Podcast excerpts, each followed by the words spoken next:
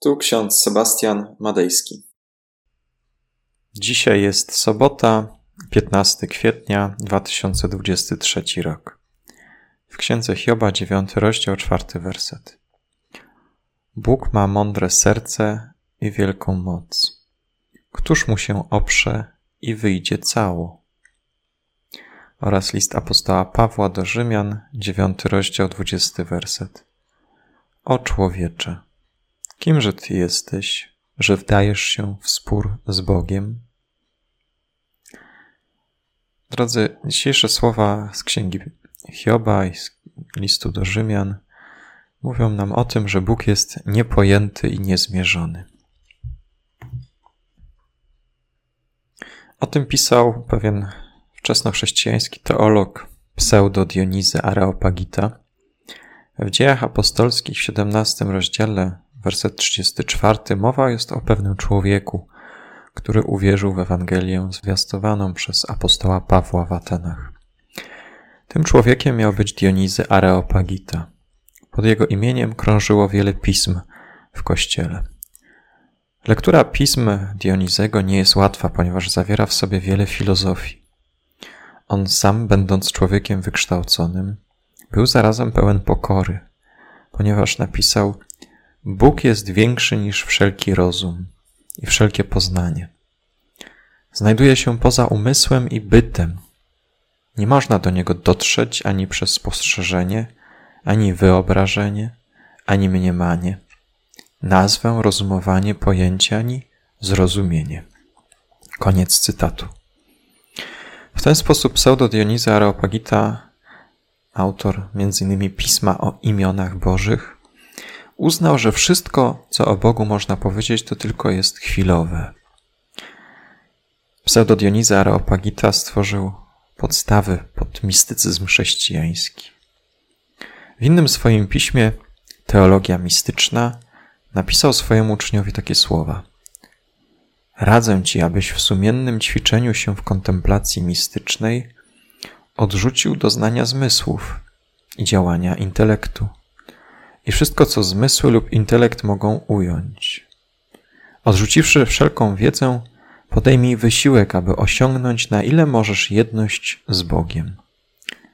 Przez nieustanne wyrzeczenie się samego siebie i wszystkich rzeczy będziesz uwolniony od wszystkiego. Koniec cytatu. Pseudo Dionysy Areopagita stał się bardzo poważanym teologiem na wschodzie. Jednak jak słyszymy, brakuje u niego nieco większego optymizmu, ponieważ kto z nas może odrzucić zmysły, albo kto może pozbyć się wątpliwości? Te przecież towarzyszą człowiekowi wiary w każdym momencie życia. Nie jesteśmy aniołami. Nie wszyscy z nas są też mistykami. Warto zatem wrócić do Pisma Świętego i tam znajdujemy mądrość Bożą. Księga Hioba oraz list do Rzymian pokazują nam prawdę o nas samych. Jesteśmy tylko ludźmi, natomiast Bóg jest Bogiem.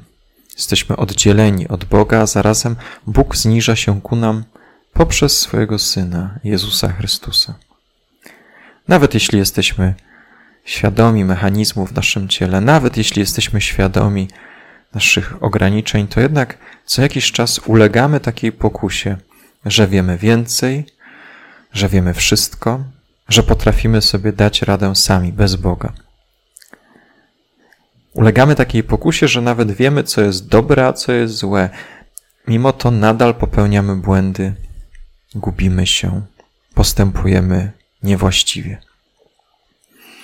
Jedynie mądry Bóg może nas ocalić od ludzkiej pychy i naszej głupoty, ponieważ to Bóg nam, wbrew naszej mądrości, wbrew naszej głupocie, daje czystą i piękną wiarę i zaufanie.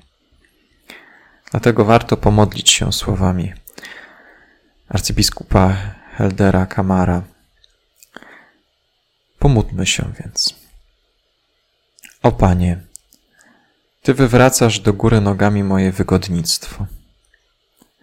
Panie, potrafisz zachwiać moją wiarą w siebie Śmiejesz się z mojej niestosownej dumy, niweczysz moje plany, marzenia i ambicje.